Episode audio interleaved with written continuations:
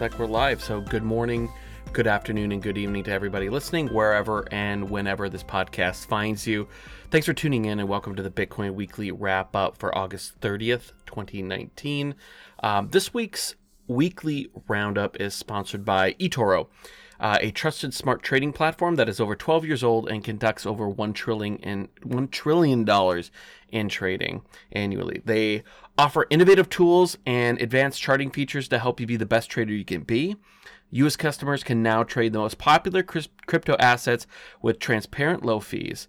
And if you're new to trading, while you are learning, you can practice, you know, different strategies with their virtual trading tool, letting you use virtual money to test and see how your strategies rea- would react in an actual real trading environment.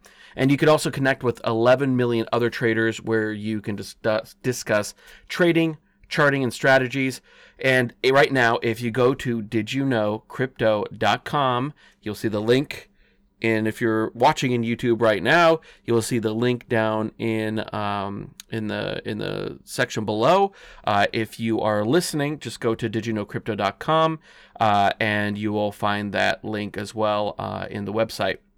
And if you go to that link, didyouknowcrypto.com slash eToro, that's E-T-O-R-O, and you use the link that's there, you'll be doing two things. One, you'll be helping you know me uh, because it'll let them know that you're a listener that you uh, heard the offer and you want to support the podcast and and thank our sponsors and go there and do all that and by using that link that helps them know that you're actually coming through me but you will also get $50 for free, subject to ter- some terms and conditions. You have to uh, deposit a certain amount uh, to buy and trade and, and sell Bitcoin.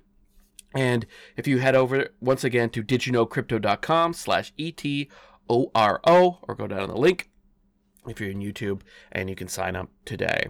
So uh, there was a lot of interesting stories this week, uh, including price dips, Bakkt news, um, some kind of interesting AML. Um, uh, individuals getting kind of wrapped up, and the wild west days of Bitcoin seem to be uh, getting pushed more and more to the fringes, uh, and also mostly the Kleiman uh, right case uh, wrapped not wrapped up uh, but there was significant developments and it's all but wrapped up i would say. But before we go into that the first story um, or before we actually go into the first story i want to remind people as well that nothing i say should be construed as financial advice or any other form of advice. All the information that I convey on this podcast is, or so various social media platforms is for educational purposes only. So let's start with probably what's on a lot of people's mind minds the recent dip in price. Uh, Bitcoin had been holding above 10,000 uh, for the past few weeks, but uh, recently, uh, you know, in the last couple days, depending on when you listen or watch this, uh, dropped about $600 in about 30 minutes. Uh, and as of recording right now, I believe it's around 94 to $9,500. Um, I've seen some people calling for 9,000, uh, but if that's breach, could go down to the low 8,000s. So, you know, there's, there's, uh, you know, it is what it is. You know, we are all living in this market, and there's money to be made on on both ends of the trades, as they say. And if you're going to be doing that, of course, go to did you know didyouknowcrypto.com slash etoro. Um, another interesting development as well was Bakkt, Uh, if you remember, about a year ago, they announced, and this is Bakkt as a company that is owned by the um, same company that owns the New York Stock Stock Exchange. Um, ICE is the company, and they announced about a year ago that they were going to start offering uh, these different products. They finally uh, announced that they're going to be accepting storage of people's Bitcoin uh, coming up next. Would that be next week? I believe so. Next week, September 6th. Uh, in anticipation of on the 23rd, the Bitcoin daily monthly futures offerings are going to be um, going live there. So uh, it's been a you know like I said about a year since they first announced these plans, uh, and have now basically accomplished all the regulatory hurdles that they needed to get through to offer you know these uh, these products. And it's important to remember that unlike the uh, uh, CME futures that have been ongoing and the CBOE that that had been um, offered in in 2017, uh, 2017, 2018 those uh, were settled in cash. And by that, I mean if you wanted to buy Bitcoin futures with them, the CME CBO E futures, you would take US dollars, you would buy the futures. It would be based on, you know, the Bitcoin market, but whether you lost or won out on that trade, uh, you would either be losing or getting paid out in US dollars. Uh, with Bakkt, it's actually settled in Bitcoin, and you buy the futures uh, with Bitcoin. It's locked up, and if things go well, you're paid out in Bitcoin as well. So it's it's a it's a much different environment, and it's it's uh, going to be very interesting. It's it's very cool that they've been able to kind of come up with this custodial solution uh, where they're able to take you know people's bitcoins and, and hold them in a in a actual true custodial fashion. Um, what else? Oh, Binance announced this week that they're going to be offering a crypto lending program with a 14 day maturity term. Uh, with BNB, uh, their native exchange token, earning 15%. Tether would earn 10%, and ETC uh, earning 7%. And it's very well possible that I'm too financially uh, financially illiterate in you know how these vehicles work. Um, to, to maybe I'm just not getting it. That's that's quite possible. I'm not an expert in in any of this kind of stuff. I'm just a person who's just you know I'm learning just like everybody else. But um, and also I recognize that these are supposedly used for you know margin by margin traders who can be charged up to like I think they were saying like up to 109 percent interest um, for their trades, but I don't see how this is sustainable to be offering 15% with only a 14 day maturity term. Um, uh, you know, BitConnect, you know, everybody was calling it, you know, an obvious Ponzi scam where they were offering like, it was like 2% daily, uh, it, you know, and I mean, really, 2% daily. Oh no, it wouldn't be the same. So this is basically like if you're you're basically offering almost like one percent daily, non-compounded. Um, I, I may be wrong, like I said, but these when when you see like returns that are beyond fantastic, right? Uh, if things seem too good to be true, you should probably exercise extreme caution. Um, in my opinion, it reminds me of oh goodness, I can't remember the name of the bank. I was working overseas, and and some of the people that that we worked with were were from Colombia, and I can't remember the name of the bank anyways, and they kept on telling me about, oh, this is great. They offer, they double your money in like 90 days or six months or something like that. I can't remember if it was like three months or six months. Basically, if you gave them a thousand dollars, they'd lock it up, um, and they would, you couldn't touch it. And in three months or six months, whatever it was, they would, um, they they double it. They they'd give you two thousand dollars and I was I was telling him I was like this is this seems very fishy, like they've just unless they discovered some sort of financial algorithm magic that no other bank is because any other bank in the world, and this was about ten years ago, twelve years ago, it, it, they're offering at best you know like two percent on a one year uh, CD, maybe upwards of three percent. No, probably not at that time. Uh, like they've somehow found out how to like double your money, give you a hundred percent return on your like that. That's absolutely ridiculous. And they would tell me, you know, like, oh, you know, hefe, hefe. No, it's it's um, it's all about. It's just uh, the it's that's just propaganda from the government because the government hates them, right? And you know, turns out it it was that, exactly that. It was a Ponzi. I actually thought about doing it because it's like as long if you can get in on a Ponzi, um, before it crashes, you can actually make money. The problem is timing it. And if it's locked up for, I think that seems more right that it was six months or a year. That, you know, I thought like, wow, if I throw like 20 grand on there, I could double it or put even more. But I was like, it's just not worth it. So I never did it. Plus, you'd have to like fly down to Panama and you'd have to wire money to a Panamanian bank and then walk across the street to this bank. I can't remember the name of it. It's like DNG or something like that. Anyways, and and uh, anyways, the, my my better common sense got the you know, uh, it got the better of me, and uh, thankfully so. And I never tried to do that. Plus, it just reeked of probably money laundering, and that would just be a bad thing to be involved in at all. Uh, anyways, yeah, eventually, I think it was about a year later or so, it got raided and shut down as a Ponzi scheme. They never, you know, obviously they were just doing a Bernie Madoff type of scam there. So, anyways, long story short, uh, if things seem too good to be true, really just be very careful what you do. Um, there was one other one before I go to Kleiman here, and I'm reading this on CoinDesk. It's a 25 year old Bitcoin seller faces life sentence for unlicensed exchange. And there's another gentleman, if I'm not mistaken, um, and he just didn't he just get rearrested or something like that.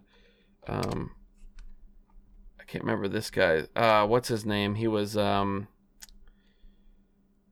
I can't remember. There's another gentleman got that that uh, he was an early Bitcoiner who got caught in a federal uh, sting with this. So this guy was from Westwood, Los Angeles. He pled guilty to federal charges for having exchanged up to 25 million in cash and cryptocurrencies without a license and anti-AML, anti-money laundering program. Um, he was uh, Kunal Kalra, known as Kumar or Shekel Main and Coin Man. He was indicted Friday. Um, allegedly traded cash and crypto for individuals, including drug dealers, partially via his Bitcoin ATM kiosk. Uh, he, they are basically saying he, he uh, ran an unlicensed Bitcoin exchange. And, you know, if you, I mean, this is the problem with like the local Bitcoin stuff is that, um, sorry, scoot back here a little bit, I'm kind of hitting the desk. Um, uh, if you, you, you, like I, I thought about it, you know, like oh, this will be. I, I, thought about doing this a while back, you know, quite a few years ago. It's like I could, you know, there's a lot of people want to be involved in Bitcoin, maybe want to own, you know, just like a hundred dollars of it, and you know, or a thousand dollars, and don't necessarily want to go through all the things of going to Coinbase, signing up, taking their pictures and all this other kind of stuff, and linking their bank accounts just to buy a couple hundred dollars or whatever, and and then calling it a day. Um, I was like, why don't I just buy it and sell it to them? And then when I started to look into the legal implications, is what I ran into: is that if you're trading Bitcoin for cash as a business, um, you, you you can run afoul of these laws where you're specifically taking cash in exchange for Bitcoin um, for the purposes of you know whatever, right? Uh, Charlie Shrem also got hit for this because he knew that the person was using it for illegal means. Um, yeah, they, some of these guys were selling it on. I mean, of course, they were running it on, on some dark markets and stuff like that. Because, like, why else would you go? Um, I shouldn't say that. That's passing way too much judgment. I mean, there's a lot of reasons why you'd go person to person, just because you want anonymity and you don't necessarily want an exchange breathing down your neck or anything like that. So, um, I don't. I don't mean to say that. Why else would you go and do that? But um, you're going to have a much larger um, percentage, probably, of people who are going to be doing that for that and for that reasons. I'm not passing judgment on that either. But just uh, it's just a more of a cautionary tale I wanted to pass along to folks um, to just you know be careful. Make sure that you uh, are aware of the law and make sure that you are aware of what you're doing is is within the law. Doesn't matter whether you agree with it or not. Uh, you're not going to do anybody any good um, in a in, you know in an eight by ten cell. And the last, but certainly certainly not least, uh, there was a very uh, interesting development in the um, Kleiman Estate versus Craig Wright case. If you're not aware, just a quick rundown. Uh, Craig Wright is a man who is claimed to be Satoshi Nakamoto. Um, he is not. And, um, you know, he's been involved in, in some other things and all that. And uh, his uh, old business partner, but a man by the name of Dave Kleiman, uh, who died, and um, was uh, him and you know he made claims that you know possibly like him and Dave were involved in the creation of Bitcoin and all that kind of stuff, and so his brother decided to sue for what he felt was you know, intellectual property and, and money that was owed the estate since his brother had died and didn't get any of that right. Um, a judge ordered that Craig must turn over half of his Bitcoin holdings and intellectual property to the estate of Dave, Dave Kleiman, which is his brother Ira, who's been um, um, pursuing the case. Um, and the ruling applies to all the holdings and IP from before 2014. So anything prior to that. So Craig has claimed that he holds all these Satoshi coins. I don't believe that in the least, and I don't think he actually probably has anything at all. And um, this was just kind of a a uh, him trying to find a silver lining in his lie of claiming to be Satoshi. Uh, that you know he got sued for it. At the end of the day, if you have nothing, you can't turn over half of anything, right? Uh, but also trying to use this as a way to have a law, a court hopefully say that you are Satoshi, which is what they've been trying to do, even though the court has repeatedly said and said so in this ruling that they're not making a ruling on whether Craig is Satoshi Nakamoto or not. They're just making a ruling based on, um, you know, the the estate's right to any business that they engaged in. Um, the holdings are, are estimated around 10 billion. And you know basically it, it's it's too convoluted of a case to go through really but um, the case is technically not over yet. Um, there's still some procedures that need to be gone through collection um, how they're going to do this how they're going to make sure that all the um, that all of what's owed the estate you know is counted up.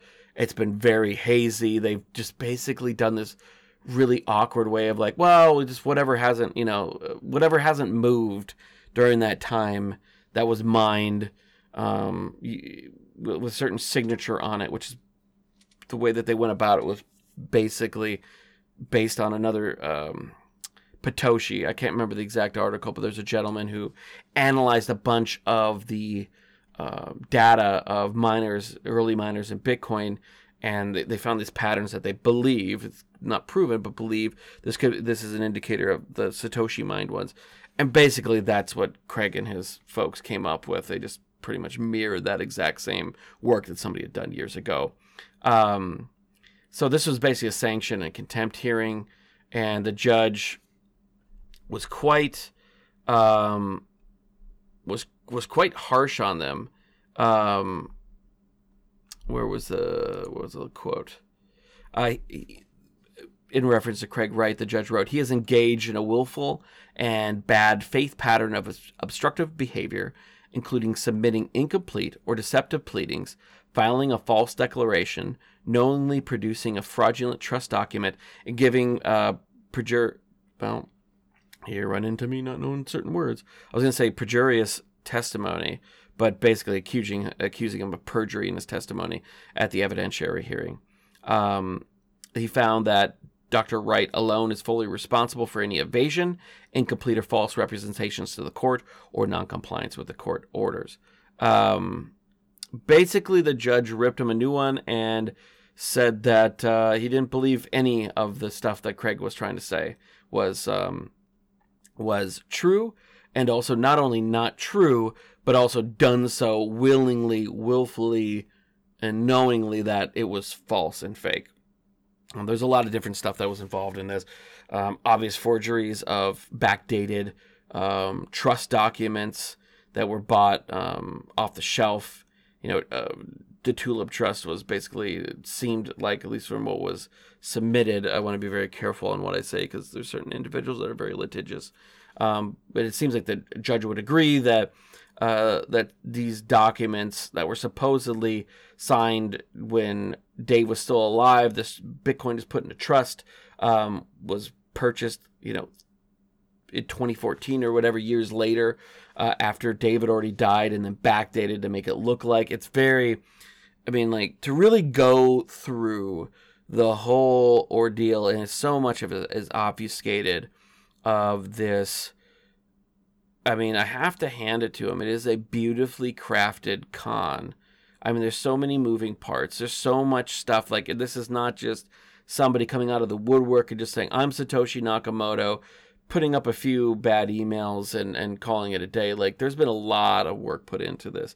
Um, during the court hearing, there was a supposed BitMessage um, was used uh, to for some conversations that Craig was putting up forward between him and Dave that showed that him and Dave were involved in the creation of Bitcoin, and um, it seemed like, uh, well, it was basically pretty much proven in court not to be true. The creator of BitMessage was saying that the version that the messages, the version of the software that the messages were um, um, shown were you know from a version that was not even released yet, and uh, it was it was a very interesting defense of of a lot like that and other forged documents. So well, maybe a hacker, you know, stole the you know the uh, the later version that hadn't been released, and that's how Craig was able to get it. And and and uh, well, this document wasn't you know this document or or this or that was was was for, was was a forgery, but it wasn't done by him, even though the only person that benefited from it was him, and that maybe a hacker hacked in and did it to him, which would make no sense. Like this is the the digital version of the dog ate my homework, right? It's it's very goofy. So, anyways, it, it was uh, really you know those of us who, which is the majority of this community, who have recognized who Craig is and and what he represents, and just using basic common sense and Occam's razor for any of this, have known that this is, uh, you know, the la- the lady doth protest too much um, for most of his, uh, for all of his claims. Excuse me, I'm sorry. Um, he he's had three years to do the simplest of of things, uh, moving coins.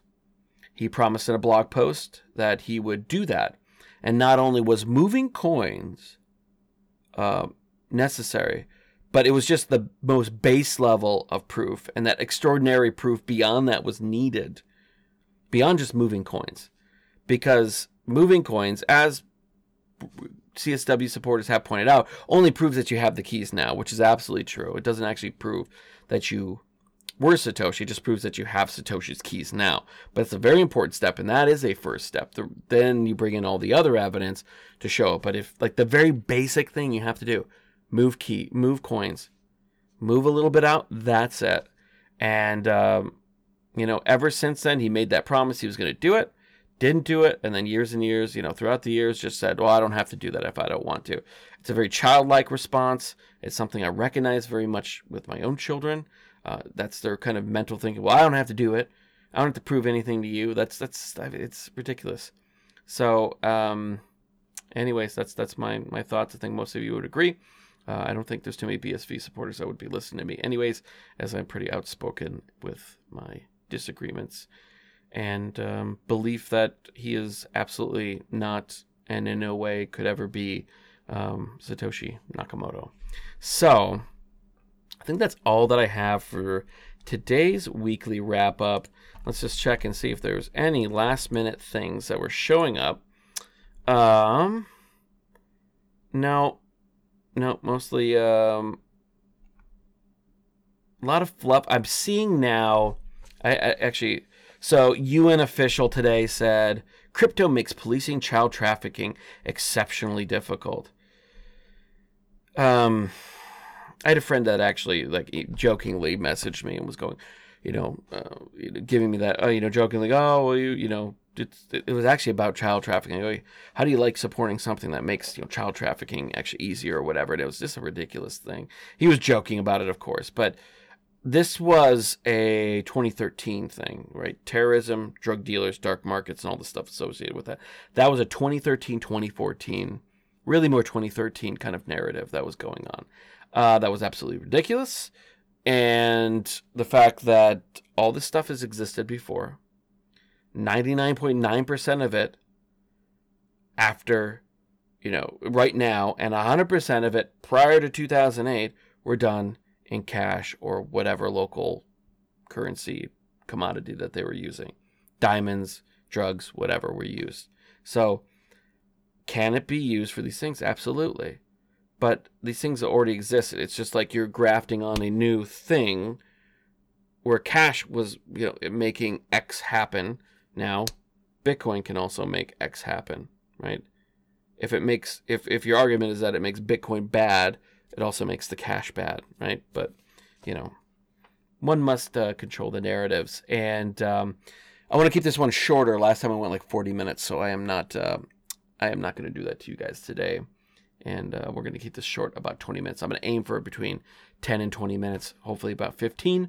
So uh, before I go, I want to thank all of you guys for for watching if you're on YouTube, and for listening if you're listening on the podcast. And if you guys could, if you're on YouTube, subscribe um, to the podcast and do a little notification. Uh, if you click the, the little bell there, it'll let you know whenever we go live, whenever I upload a new video. If you're listening, uh, if you can uh, like and uh, leave a written review on iTunes, if you could share the podcast, and also now that's live, you can go to supportmypodcast.com. You can go there. There's a different ways of support. You know, Amazon, um, uh, iTunes, all this other kind of stuff. But if you click the listener supporter discounts section, a little pop up's going to come up. It's just going to ask for your name, your email. You go on an email list that I hold, and all I do with that is just let you know when a new episode's coming up. Um, if I need, you know, if I when I reach out to the audience and I ask for, hey, what things do you want to know about? You know, is there any other if there is there guests you want me to bring back? Things like that. I don't sell it. Um, I'm not gonna I'm not gonna be you know signing you up for MLM or anything like that. I don't sell my list. I don't do anything like that. It's it would destroy a person's brand if you were doing something like that. And brand is what a podcast and everything is built on. I would never do that. You get discounts on things like Trezor Bitcoin wallets, Coldcard Bitcoin wallets, KeepKey Bitcoin wallets, Bitcoin tax software, Bitcoin.tax. You get a promo for that. Um, mushroom coffee. Um, you can get a discount on that. I'm going to be getting a lot more uh, different health products and things that I use. Uh, there's also uh, Bitcoin and non Bitcoin uh, art, uh, Bitcoin apparel companies. Um, uh, like all things decentral and a bunch of other ones and i am constantly adding more like I, I just added two more this week which was a Coldcard and bitcoin.tax i'm going to be getting much more those are absolutely free there's no like sign up for five dollars a month or anything like that. All i just wanted to do is just sign up for the um, the email list which i don't sell i don't do anything with other than just keep in contact with you guys. Or if I ever you know there's ever deep platforming email lists are really the best way to kind of let you know like hey i'm going to here or whatever. Here's how you can find the podcast from now on. So i think it's really important that i start developing that list of my listeners. And in exchange for trusting me with your contact information and reading my emails that i send out on occasion you get these free promos for a lot of really cool stuff so um, head over to supportmypodcast.com and sign up today and once again thank you so much for listening for watching and have a great time. Have a great day, and I'll talk to you soon. Oh, now you get to see me try to figure out how to do a uh, end the stream.